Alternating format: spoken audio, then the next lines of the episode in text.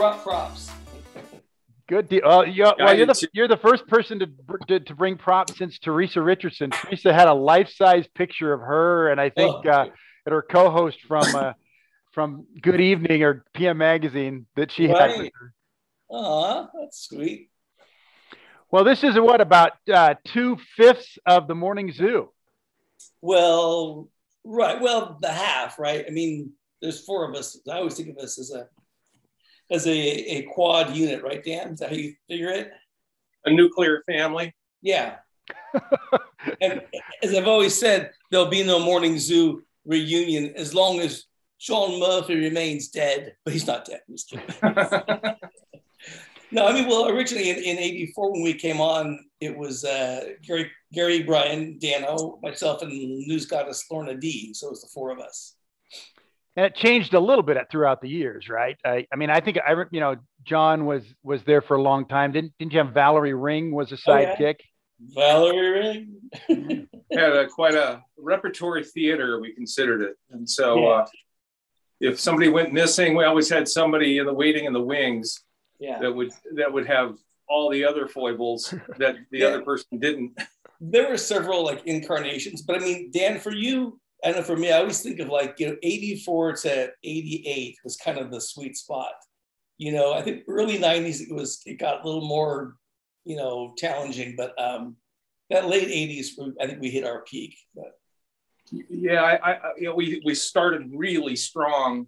Uh, so we started in 84 and that was right when the culture was happening. And so we were kind of riding the wave yeah, of yeah. the mtv generation and the music that you know so we built this on a, on a great foundation of music and popular culture. So uh, and then the wheels fell off the, for a while about the time the stock market tanked in the late yeah. 80s right. And then we kind of had to regroup and we were doing all kinds of weird things but um, you know it came back strong again in the 90s uh, I was part of most of it. So the, the way I look at it now is when you guys started, you were kind of irre- irreverent, uh, youth culture, push the envelope, stick it to the man. and, and, now you guys are the man. I, think we're, I think we were just trying to have fun, really. I mean, we definitely were um, the new brand. Mm-hmm. Um, but in those days, you know, there was less competition. So, I mean, anybody under 30 was listening to us just sort of by default um, there weren't the choices and the different ways of accessing stuff. But I think, you know, I think we just were trying to have, have fun. I mean, we were young, creative, energetic people, and we had this big toy to play with, you know, so big radio station. It's great. Yeah, I can remember that feeling uh, because I was an intern at KGW in their sports department. And then I got hired on as their third sports reporter. Uh, you know, and that, that's what I wanted to do. I wanted to be a, you know, a sports guy. And, uh, you know, about, you know, a month and a half in, the weekend anchor took uh, some time off and all of a sudden I was doing the weekend sports and I thought, man, I can't believe they've handed this huge animal and responsibility to me. it could never happen again, Carl. yeah. So Dan, uh, were you always a radio guy? Uh, I, from the time I was about 15, 16, I actually lived in a small town and I started at a small radio station you couldn't do that in Portland, but it was a small town with one radio station. And I actually went to them when I was in high school and asked them to train me.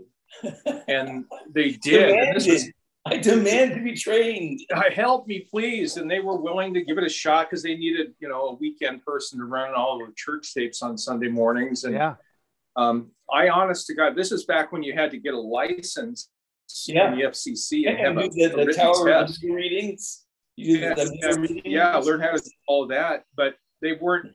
I was in Eastern Washington, way up by Spokane, and they had no test in the whole state except in Seattle. So imagine this: my mom and dad let me borrow their car, their family car, and me and my friend drove to Seattle for 300 miles when I was 16, just so I could take this test. Oh gosh. and so yeah, I've been in the I've been in the radio. I would just loved radio ever since I was a kid. Yeah. I kind of did the same thing at KVAN in Vancouver because uh, they, you know, they had that small radio station there. It was country music for the most of the time, but I, I went up to them and said, "Hey, uh, do you need like a sports announcer?" And and they let me do uh, color on a high school basketball game, and they realized that I wasn't an idiot. And then I did uh, like overnight weekends running the board and uh, had to go with the transmitter and look up and see that the light was still on and check it off and that kind of stuff. oh, right. Yeah. All of this was distracting us from the real reason we got into radio was to meet girls. There's See, that's why you get in radio. No kidding. Wow, that's a classic. Now you t- you're darn right, it's a classic. Tony and Olivia Newton-John. Wait, wait, wait. Tonya Harding. Hello, in, in ha- just friends in happier times. Here's here's Dan and his wife. No, wait, no, that's Connie Breeze. That's Dan, uh, Mark Knopfler, and uh, Randy Newman, and me. Nice. Yeah, I got a whole pile of tricks. You know, uh, I discovered Tonya Harding. Did you? Yeah, it's it's official. When um, when she was 13 and skating, her coach called our newsroom and got to the sports department. I don't know why she did it. And she said, you know, you all those national senior ladies that are doing triple jumps and stuff like that. Uh, I'm coaching a 13 year old that can do five triple jumps. That's more than anybody in the, because she was so athletic. Yeah. And yeah. I said, well, what the hell? And a photographer and I got up real early in the morning. We went out to Beaverton Ice Arena and interviewed Tonya, and she did all her stuff. And two years later, she was, you know, in the in the national championships. A few years more later, she was uh, in trouble. Uh, but yeah, I, I, did the first ever story on Tonya Harding when she was 13 wow. years old. There you go. Wow. Well, congratulations. So you're yeah. the reason. Exactly. I did a speech. I did a speech once where I, I apologized for that. I'd like to apologize for that. Uh, and Tony, you're, you're a Portland kid, right? No, I grew up in San Francisco, the okay. Bay Area. Moved here after high school. Uh, you know, just worked for a couple of years. Went to community college. Went to Portland Community College, took radio broadcasting classes.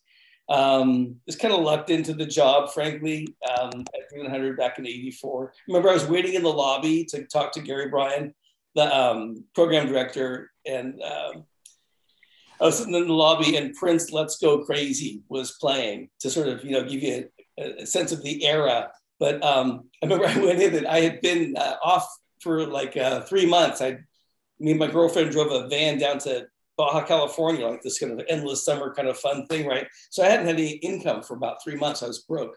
Um, and Gary goes, "Well, okay, uh, you know, we'll, we'd hire you on as traffic reporter, and um, and I go, well, you know, in the morning is fine, but I should be in the afternoon too, right? Because people driving home got to, you know, have the same traffic information. And um, he goes, okay. He goes, well, how's a hundred bucks a week sound? And I go, sounds pretty good. because of course I've been making no money for three months. I got home, I told my girlfriend, she goes, um, that's 400 bucks a month before taxes. Are you an idiot? anyway, but but not, not long later, there I was with Sting and Dan's wife, Teresa, backstage at some uh, awesome concert. See, see how life can turn around, boys and girls. Yeah, you're not making any money, but you got a hell of a great right. photo album. That's You can't afford um, to pay in the album. That's the problem. Anyway, yeah, that's my abridged, abridged uh, story of how it all began. So, how uh, uh, was it? Was it a group effort and then it became the morning zoo or did you or was it okay we're going to buy this franchise the zoo franchise and plug people in dan? Well uh, the z100 uh, logo actually was stolen from a station in new york who had the same moniker. And so our company before we were hired just decided they were going to use that name too. And that happens you know there are a lot of z100s throughout the country around you know we called one in Mexico and heard him on the air speaking Spanish. It was kind of cool, but yeah, you gave me the accent in the rim shot. It was pretty interesting. yeah. Sounded Burrow as a sidekick. It was yeah. of a kunga, a kunga uh, more than a. But yeah. The uh, but the morning zoo was something that started in Jacksonville, Florida, I think at the at WAPE, and then it went on to Houston. And the name, somebody invented that name but they didn't ever copyright it or trademark it. So really? everybody in the world started doing it. We were one of the first ones, but there were, you know, a number of zoos all over the country. Yeah. So, so that that was not a franchise that the KKRZ had to purchase. No, it was it was floating out there in uh, uh, basically in uh, the the world for anybody to use if they if they wanted to have a morning uh, show like that. Well, I, I, knew the people that started the uh, the original, and they just kicked themselves that they didn't trademark that name because it became a public domain. And once it was used, they could, it was, the horse was out of the barn. So uh-huh. we kind of took this idea and brought it and made it a Portland thing. And so the program director um, basically hired the ensemble that he thought would fit that mold. And Tony, you were Officer Tony. Yeah, that was just uh, you know Gary. There's Gary and I and Tina Turner. There's uh, Gary Bryan. He was the original program director.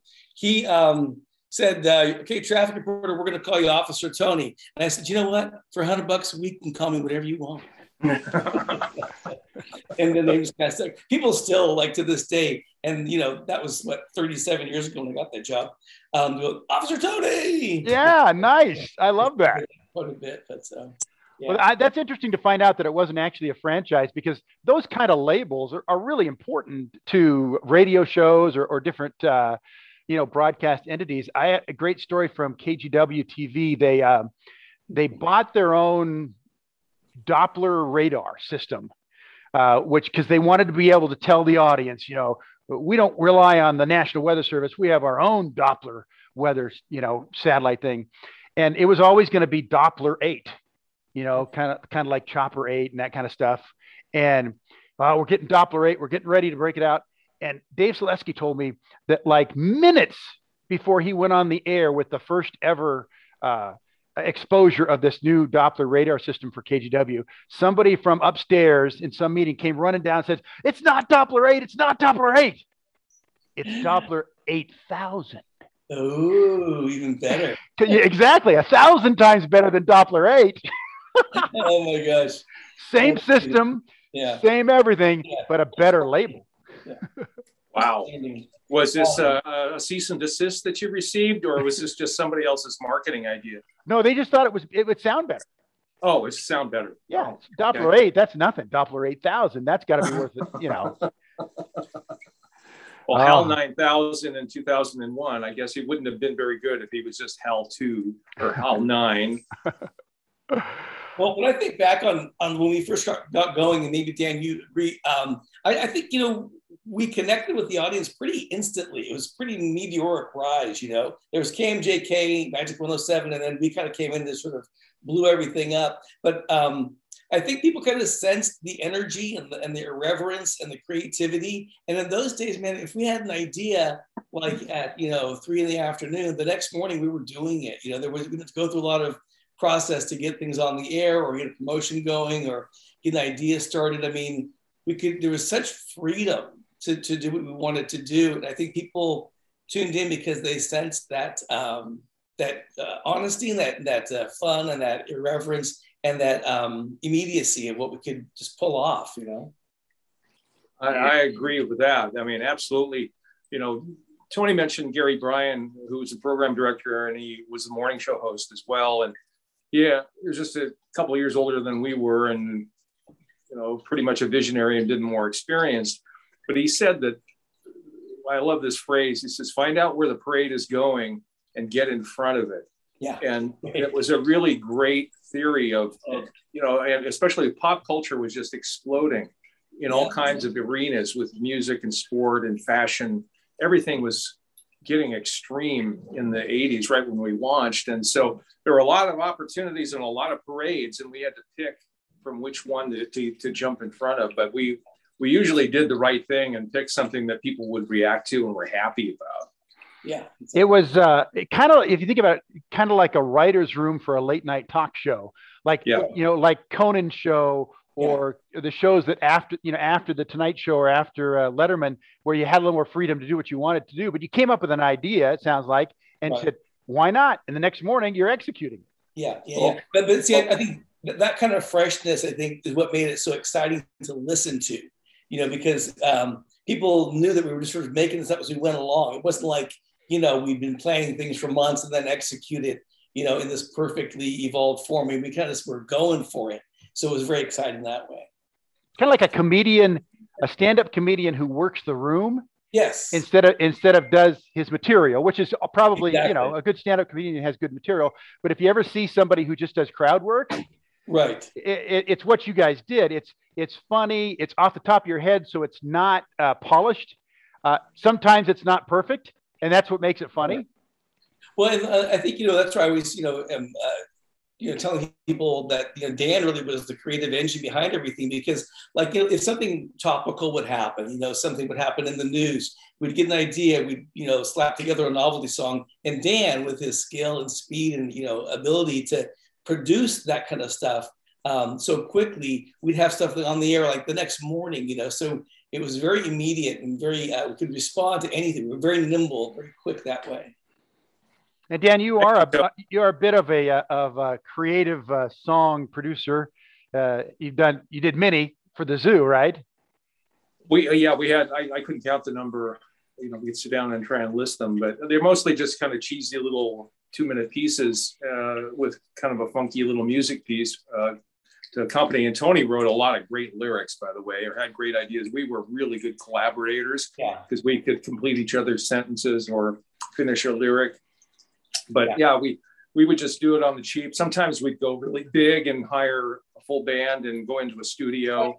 But I mean, there are times that we, we'd pull in like local, you know, performers, you know, and, and singers, and just bring them into the booth, man. Just like get them to sing something for us. Like, you know, I mean, it was just, it was very uh, uh, fresh very fresh. But you had the uh, you had the gravitas, as you said. Once you once you got to the status that you were, now you're someplace people want to be. So local artists, yes, hey, Z100 wants me to come in and and and, and be on the show or add something to their music bed. Uh, that's where the, that's where you needed to be. Right. Yeah. yeah. It's it's a nice and what a great atmosphere. I, you know, I've always been around musicians ever since I was in high school, radio, and then just being around musicians. I was never a musician myself, but I just enjoyed the atmosphere. And so if I got to call in the top recording artists that are based in Portland to do something, you know, it could be five or six different projects within a couple of months. And I've got, you know, some really pretty big local names in. It's so cool to be able to do that and then combine them like when we did with the Portland Trailblazers. We get the team and you know Dan Reed or the U-Krew or people like that together, which they would never have gotten together before. And then you know we create a charity song and you know raise a bunch of money for the Boys and Girls Clubs. I mean, it's those. Tony said it once. He says, "Where you take this this big steamship, or you turn the transmitter one direction instead of just having fun all the time, you can actually raise money for charity mm-hmm. and and do have fun at the same time."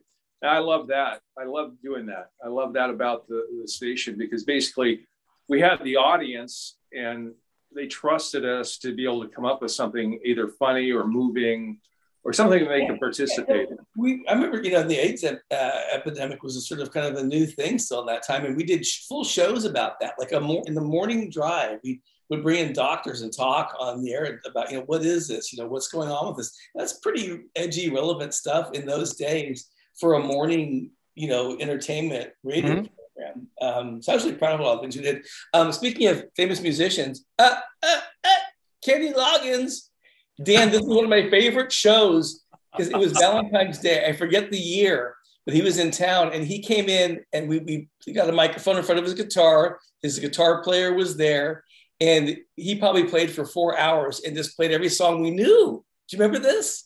Oh God, yes, I, I love it, and uh, you know he, was, he was he was one of those guys that that uh, just loved to perform yes. and loved to be around people, right? Um, and, yeah. and some star, some some artists you would bring in, maybe they're tired, they're easily tired or whatever, but he was he was one of these guys, and he would do anything that you asked him to do. We had. Tony wrote uh, a custom version of Footloose, and of course. I will send that to you. That way you can put it as part of this, this uh, video cast. But um, yeah, it, it, I love the part where he, you know, he just decides to start singing and, and um, I don't know. He's, he's an amazing guy. And there was something about people like I remember when Debbie Gibson came in and she was kind of a pop star, kind of a teen sensation thing. But she came in and Dan, of course, you know, has a keyboard set up, has it all wired into the board. And she sat there and she knocked out this version of Crocodile Rock because she knew Elton John. They were like buds, and she had just seen him or something. So she just played it off the cuff and it jammed. And I and just her, she was so talented hearing her without all the production of like a recording studio kind of thing, just playing and singing, it was like I get chills thinking about it. But we had many, many of those moments with people in the studio. So yeah, Tony, that that picture of Kenny Loggins, do you think that's 80s or 90s? Uh, I think that was 91 ish. Okay. Uh, I, I was with him that day. Oh, were you really? Yeah. So you here's, I, I, well, because I remember that, and his uh, guitar player was a guy named I think Chris Ferguson or something like that, or, yeah. or, or yeah. yeah. So or anyway, so uh, if it was the '90s, here's here's what happened: is they um, his people called our station, and for some reason I picked up the phone, and wow. and they were they were looking for AM Northwest at Channel 2 uh-huh. but, they, but, they, got KGW at Channel Eight. They said, you know, Kenny Kenny Loggins is coming to town to promote his album, and, right. um, and he's going to go to all these radio stations, and we wanted to get him on your talk show. Uh, and I said, well, well, you don't want to be on that talk show, but let me let me tell you, can can we be with Kenny all day and follow him around as he does that work at radio stations? Oh, and nice. I, and I happened to say, you know, can we ride around with him in the limo? Uh-huh. Because I'm assuming a guy like Kenny Loggins, who's riding around all these radio stations, is going to be in a limo. And she she says, "Well, let me check. I'll get back to you." She gets back to me. Says, "Yeah, you can ride along with Kenny in the limo."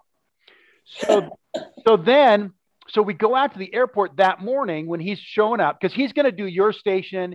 Uh, he did uh, an, another one. He's going to do as many stations around as possible. Right. So Kenny and and his girlfriend at the time who became his wife, now is his ex-wife, uh, and my photographer. We get in this limo, and the the band manager is the manager's there. His guitar player is with him, and maybe like a roadie or something like that. Mm-hmm. Uh, uh, and uh, the limo driver says, "You guys ready?" And we go. Kenny goes, "Yeah, let's go." So Kenny Loggins and I are we're driving to the first radio station someplace. It, it, it, was back down. It was big, big pink down there, something like that. We knew where we were going, and we get there, and we just follow. Him. We got the camera. He walks in. He shakes the hand of the you know station manager, uh, and they, they he, and you're right. He'll do anything. Yeah. And he goes he goes on the air and he starts talking to the guy, and we're recording the whole thing. And then and then when he's done, he goes down the, the hall and he does, "Hi, I'm Kenny Loggins, and you're listening to uh, KHV in Portland and whatever." And all of a sudden, the manager comes barging in the door and goes, Where the hell have you been? Because there was no cell phones back then. Oh, and no. the, lim- the limo driver was supposed to wait for him and the entourage in the van. And they basically thought that we had kidnapped Kenny Loggins. Oh, yeah. uh, and so you know, my photographer, we've got everything we need, and we know he's coming to Kink in the afternoon in our building, and we're going to get right. more there. We kind of, we kind of go, ah, oh, we got what we need, we leave, and he fires the limo driver and all that kind of stuff. Uh, and then uh, he shows up, he shows up at Kink in the afternoon, and just like at your place, um, he did a concert on the air for him. Yeah, yeah, yeah, exactly. Yeah, and we recorded that, and so we're all done and uh, he's in our building and I, he just says, Hey, thanks for letting us do this. And he go, and I said, we're working on the story. He goes, how's the story? Mm. Kenny Loggins says to me, how's yeah, the story? Right, right. Uh, and I said, well, come on down. We'll show it to you. Wow.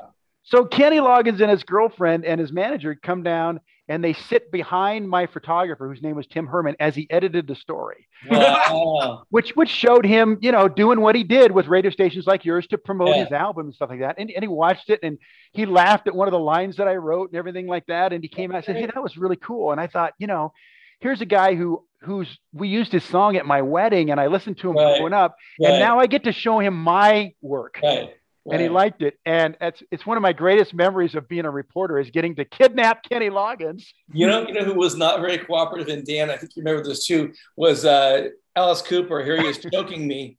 Oh God, yes. No, he was he was. Uh, I asked him, I said, uh, I don't know, just choke me, and he did.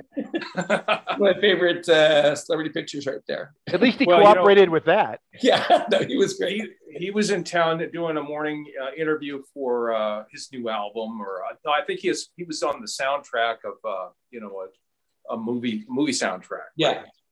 And um, but we were on the air, and he said, "Hey, Alice, would you like to join us for lunch?" I said, "Well, sure." And talk about cracking open uh, an idea on the air live and we both we all agreed so we went down to the spaghetti factory at noon and we took listeners with us that we recruited right after alice said yeah so we had like 20 people down there 20 30 people at this big long table we just showed up yeah with alice cooper at the spaghetti factory table for Cooper for 20. yeah, yeah, right. yeah, yeah. No, he's actually a very, uh, very uh, interesting and, and, much more sincere person than his persona. Uh-huh. Yeah, that, that's not blood. That's marinara sauce. Yeah, right. From no worries.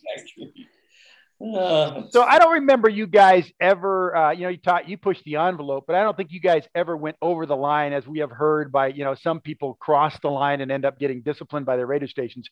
You guys never, uh, you guys never went that far, but think, think of some of the irreverent stuff that you did that, uh, how, how close did you guys come to uh, having to go down and see the boss? oh God. Uh, well, I remember once we made a we were really, really stupid. There was this law firm called Haw and Foot that would advertise on radio. It's like, you know, as liability lawyers, you know, if you've ever been torted, if you've ever been damaged, call Haw and Foot. And so we, one of our guys came up, well, John Murphy came up with this, this fake spot for Ha Ha and Foot, the comedian lawyers. Ha Ha and Foot. And it's like made this ha 30 second fake commercial, right? the dumbest thing that you would ever want to do because they are attorneys and they're clients. you don't make fun of attorneys or clients, but when they're both, oh my God, the wrath of God. And we had a general manager just kicked our butts. And I happened to be on vacation when the butt kicking happened. So Murphy got to take advantage of all of it. Murphy actually went to the boss and offered to resign. It was that no. bad. No, wow. I don't want to have you resign. I want to resolve this. well, a lot of things too. I think you know in those days we did a lot of stuff on the phone with uh, with listeners. You know, yes. so so you know, um, and, and most of it I think was just was live for the most part. So there was like legalities around that that we'd have to be careful with. Um, but you know, I don't think we ever nothing was ever mean spirited. I know that. I mean, I, I know we were just, but in the context of doing a live show for as long as we did it with that many people participating in it, you know, things kind of pop up. But I mean, there was never, um, I think that's part of what, what made the show popular as well was that um, there was sort of a kindness and a heart to it. We weren't sort of like being uh, gratuitously vulgar or, um, you know, trying to shock people into listening. Um, which I, which I, I felt good about that. You know, um, I felt had a clear, clear conscience about it. Well, you could trust us. What's that? You could trust us. Yes. Yeah. Right. It, it wasn't. You guys were uh, irreverent, but you weren't like shock jock. You weren't trying to get attention no, no, for no. being yeah. as crazy as you could be. And and and right. uh, there isn't it the old radio trick when you called people. You know, if you like called some restaurant you you read about doing something weird, you you know they'd answer the phone and say, "Hi, you're on the air," and then you get right into the bit so that you could you know your out was, "Hey, we told them we're on the air." Right. Yeah. Yeah. Yeah. Yeah. yeah. Sure, we did. Yeah. No, that rule was broken substantially and often. I mean, it was like something that we would never ever be able to pull off today. But it, you know, you best you absolutely have to let people know that they're being recorded, and often we did not. And oh. a lot of our best calls are from that. I mean, we called Michael Jackson in the hospital in New York after his you know, he collapsed during an HBO special, and we got him on the air, but under a ruse with uh, Nelson being the uh, Bill Clinton impersonator. you know, oh my god, that was yeah. definitely. Uh, I'm blushing. So N- Nelson, what was he actually an intern? No, um, he he liked that persona. Um, he he started off calling in our our station just like a regular listener, and he'd do a voice or a joke, and then he would just hang up, and it's like, yeah. who is that guy? Who is this guy? And we eventually got him to answer to uh, you know stay on the phone for a second. We met him and had him come in like a couple days a week and do voices and stuff. Uh, his real name is Randy Middleton, and yeah, he, he, he, was working at a print shop in Portland, and he was just one of these crazy voice people that could do a lot of stuff. A very, very funny guy. I, I enjoyed working with him in, in many ways. Well, he, he, he went on to have a, a, a, very long career in radio in, in Portland, doing at different places, right? Yes. Oh yeah. Yeah. Yeah. Several people have actually. I, uh, um, I was never a big fan, but I was always, um, uh, really intrigued by Phil Hendrie's radio show where he would, he would interview himself and make voices and be, you know, make up fake things. And I, I always uh, thought that, uh, I mean, he was a master at that. But there, there was some place in radio for, uh, for like a repertory theater of actors where you would make up a bit for the for the for the day and, and everybody would play different parts and and and it, none of it would be true but you could you could probably suck people in right right. Yeah i think you're right about that. The phil hendrie thing i think was he was too hip for the room. People did not know that he was doing both voices. Some he thought they thought they were really just people either calling in or just another another person portraying this this character right? Not only, I mean, I think it was obvious if you ever saw video of, of Hendrie doing his gig, because he would do both voices simultaneously, of course, uh, talking to himself. But most, I mean, he was so good, you couldn't tell. I know. He, he, he could switch from his announcer asking a question to some, somebody answering with a different voice, just on and off, interrupt himself and do it. He was really, really good at that. Yeah. Uh, so, uh, so that means you guys are uh, older than uh, me. not. Uh, so uh, the core of the morning zoo lasted into the 90s, right? Yeah, um, and then we kind of fell apart again, and we ended up reconvening with John Murphy as host, but it, the name didn't stay. It was John Murphy and the morning show, or so the name Zoo disappeared. And there was some success after that uh, in the late 90s. But then it just became a morning show. And I, honest to gosh, I don't know who's on it now, but uh, the station's still there. Yeah. And, and the logo, the logo has changed. This was, this was the cool, I got, uh, got a bag of t-shirts, you know. Uh, and, and this was one of the first jackets there. Yeah. Nice. See that? Uh-huh. Classy. You, you have a you have a whole closet full of that stuff at home, Tony? Well, it's more of a box, but uh, yeah. More, uh, Here, I I brought out all of this stuff. I yeah. you guys might like to see. Here's There's mine. way too much. I, I was honest to God, I had it on my bedroom floor because I was going to throw it all in the washer because I want to get rid of it and I don't want to donate it without washing it. Hey Dan, quick question. So I have this this cart Oh, of, of Steve Ray Vaughan playing 30 Seconds of Blues in New York at the Grammy Week. Can, do you, can you, do you have a device you can play this on somewhere in your uh, garage? Do you have a cart machine? Uh, I don't. I don't have a device like that. This but is I awesome. Think I, have the, I think I have the original. Do you? Okay. Stevie Ray Vaughan and Tony Martinez. It was really a cool thing in New York right. City. Yeah. Uh, you know, but it's it's not unusual. You know, radio changes so much over time. Uh, when, when I was a kid in, in the Portland area, we were listening to yeah, KISN, Kissin' Radio, yeah, which was which was AM, and their competition was KGW, and it was mostly yeah. mostly music, top forty. Uh, FM in those days was like you know the dark web, uh, and then uh, obviously uh, you, you know things changed so much over time, and, and radio is just notorious you you guys were lucky that you know you didn't come in one morning and saying, "Hey, you're uh, you're now uh, you're now Christian music. Go." Right. no, the format lasted, but we were successful. I mean, you know, they were going to blow it up for uh, no good reason. So, I mean, yeah, success has a lot to do with that. Yeah. yeah, we did. I thought we did really good work. You know, for for the, that, those core years, you know, I think we really touched people, and like, I mean, still to this day. Um, in fact, during Christmas. Um, we were doing some kind of a, a toy drive I always do it at uh, KPT, KPTV. And I got a letter from a woman who said, you know, 30 years ago, when were on Z100, you guys did the jam and salmon and did salmon claws, and you gave my kids all um, gifts for Christmas. And every Christmas, now they're grown and they have kids, they talk about how the Morning Zoo, you know, made their Christmas that year. I mean, that's pretty amazing. It is. I hear those kind of stories a lot from people who, um, who they just have great, you know, positive memories about what we were doing there. And I mean, it's it's humbling um, to, to have been a part of that, you know. But I mean, really, the listeners uh, kept us going and kept the whole thing going. And you know, they're the ones who deserve credit and deserve thanks. Really, I think. And Tony, you uh, moved into, you know, with those looks, how could you not get into television? Well, that's the thing, you know, because when you got when you got this going for you, Carl, I mean, look out. That is a, a face that's just waiting to, this is, yeah, it's not a big head. so um, you, you, went you went to Good Day Oregon, obviously. Uh, it, it, that was uh, uh, you couldn't do both because it, it, was a morning news program, right? I, mean, I, I got fired actually from Z100. In, oh, I didn't know that. Well, now you know. There's got to uh, be a good story there.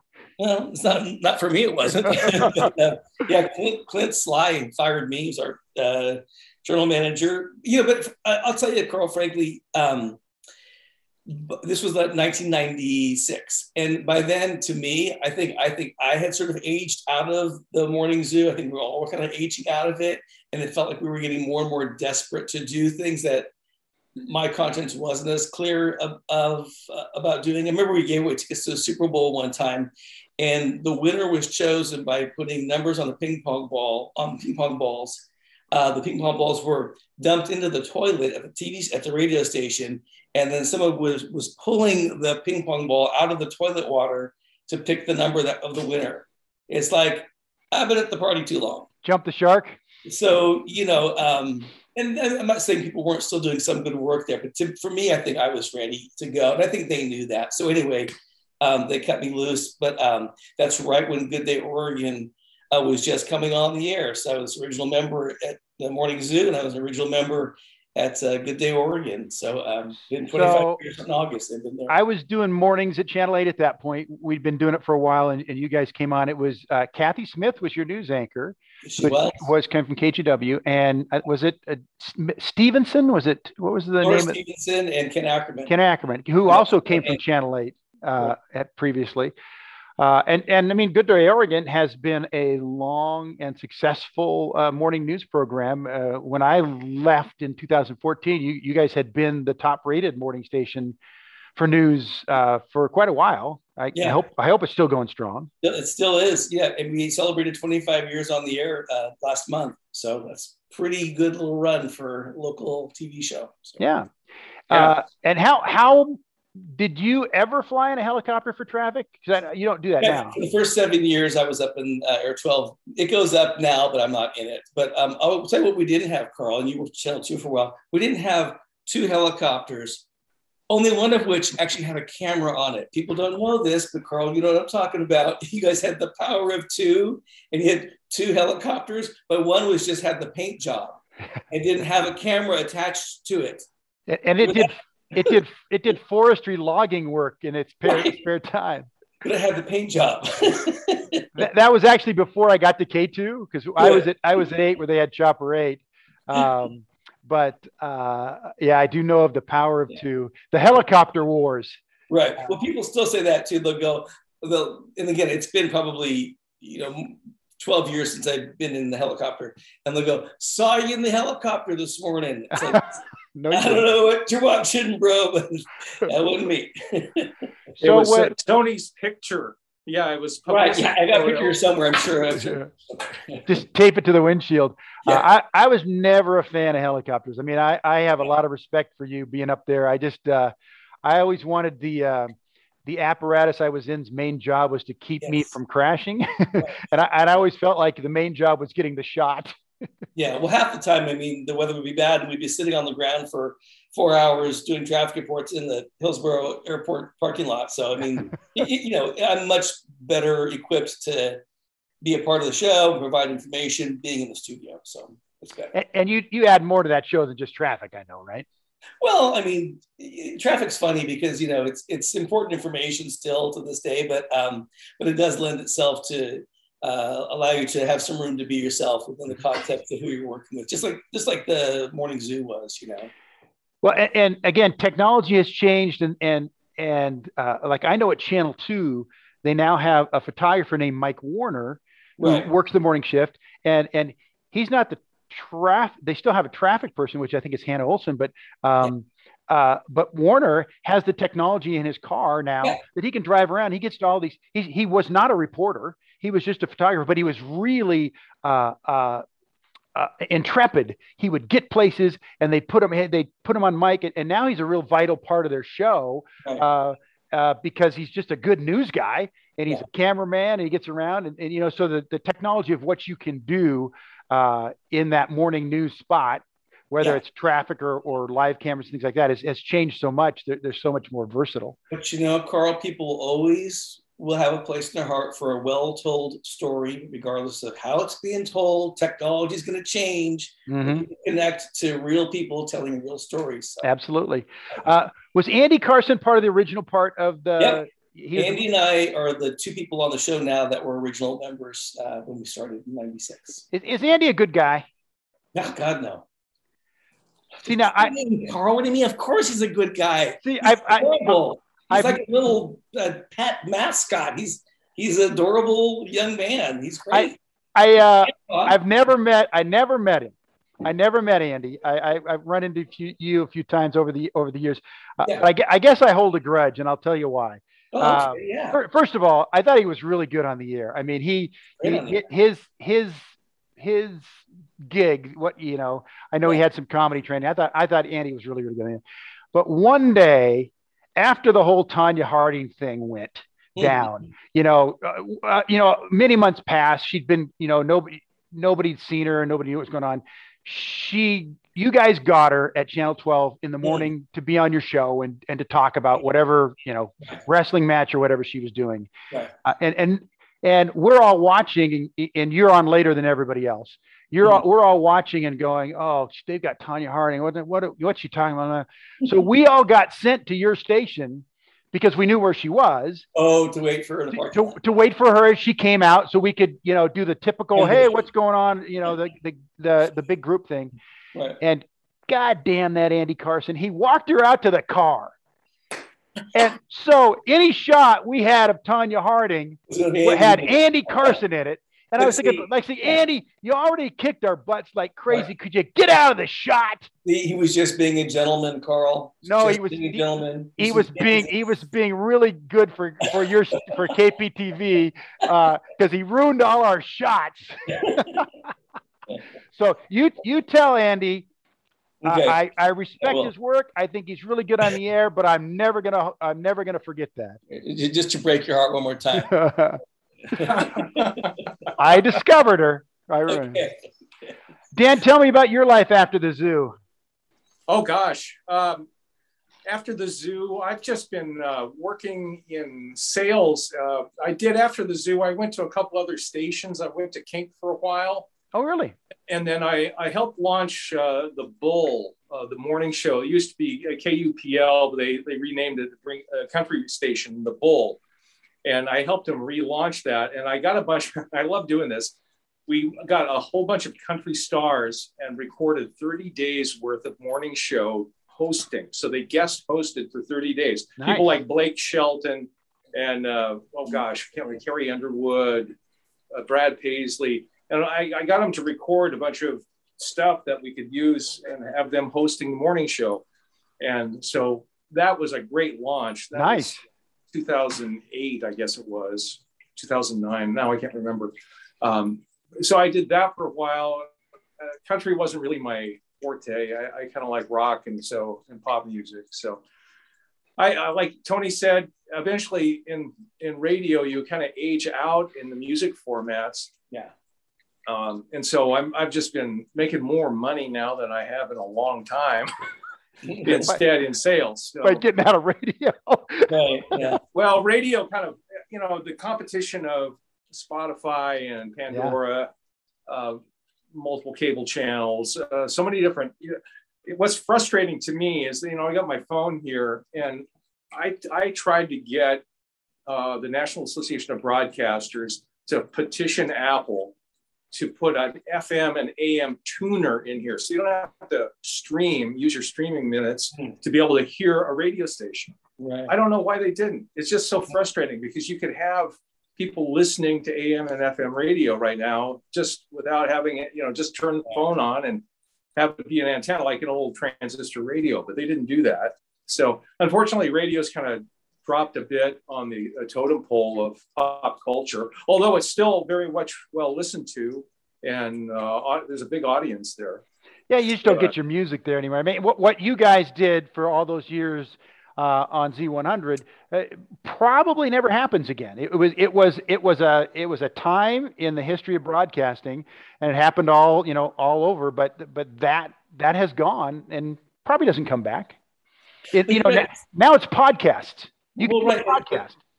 And, and those and there's some obviously some amazing podcasts, but but I think you know what what we could accomplish then, what made it special was the spontaneity and and the people talking to you on the radio were right there in the same town you were. We're beamed in from a satellite. Mm-hmm. So, we're, so we're speaking your language, your cultural language of, of living in Portland, Oregon today. So, you know, we were able to, to convey that, I think, to people, and that's what they responded to. That's what you can't do. I mean, you know, I listen to cable. I have you know, set up a tuner. You know, that's a local radio station. It's not a popular, you know, radio station in terms of like a huge listening audience. But I mean, the the point is that there are fewer and fewer local t- radio stations doing local content that's really of high caliber that's widely listened to that doesn't happen at all so, yeah yeah the good old days which is the name of this podcast the, the media days. good old days tony did i read that you're teaching i've been teaching at portland state for about 15 years i have a master's in social work so i can teach at the uh, as an adjunct at the university level. So I teach a class called Latino Popular Culture. Hmm. Um, been doing that for 15 years. So yeah, class actually starts on the 27th of September. If you want to register, Carl, there's probably still room. It's online. Not is is the whole thing online? Uh, yeah, you know, I used to teach in the classroom, but of course, uh, we all were online uh, last year, and then um, this year we had the option, and I've got it pretty dialed in to do it online, so it's still fine doing it that way. I miss being in the classroom uh, with students, but um, but yeah, no, it's a whole other part of my life that I find very satisfying and very gratifying and, and lucky to be a part of. Yeah, that's cool. I'm glad you're you're giving back like that. I uh, I kind of fell into teaching when I left for a few years to do. I was teaching video production at a middle school, and and, and that's that's one of the reasons that I left when I did. Uh, it's a long story, but um, I I wanted to leave at a time uh, after 31 years that I was still capable of doing some other things.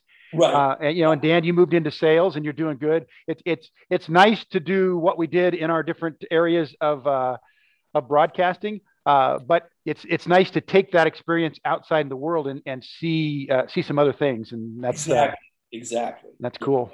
Totally agree with you. Yeah, TV stations can, or radio stations, for that matter, can be a very um, specific little world. Um, but when mm-hmm. you have a, a natural viable reason to be involved in other parts of the community, like education, for example, I mean, it really enriches your life and opens up a whole new uh, experience. So I really get a lot out of it. I mean, it's it's not me giving back; it's it's me greedily taking. Take, take, take. It's me. Ever since I've been on the on this little Slurpee cup, it's just been me, me, me a whole time. Dan. Dan, who's that? Dan, Dan this is my dog. I thought I'd show you uh, Kai, also known as Kai Lua. Oh, you got yourself one too. Oh, Bart. This is uh this, oh whoa, it's a, it's a three dog night. That's funny. This is uh this one two years old and she's just a happy puppy. Oh, two years old, gosh. Oh, look at her little cute haircut. This is uh-huh. Sloopy. After the song by the McCoys, we always oh, yeah. say, "Hang on, Sloopy." Oh, cute. All right, we've jumped the shark when we've got dogs on the air. So, guys, uh, uh, appreciate you uh, joining my podcast and sharing the wonderful stories of the zoo and Good Day Oregon. Uh, I, am proud to uh, call you alumni now of the PDX Media Good Old Days. well, we had to fight our way past Craig Walker and uh, Kirsten Richardson to get here, but it was worth the fight. Good. Uh, cool. Uh, Thank you very much.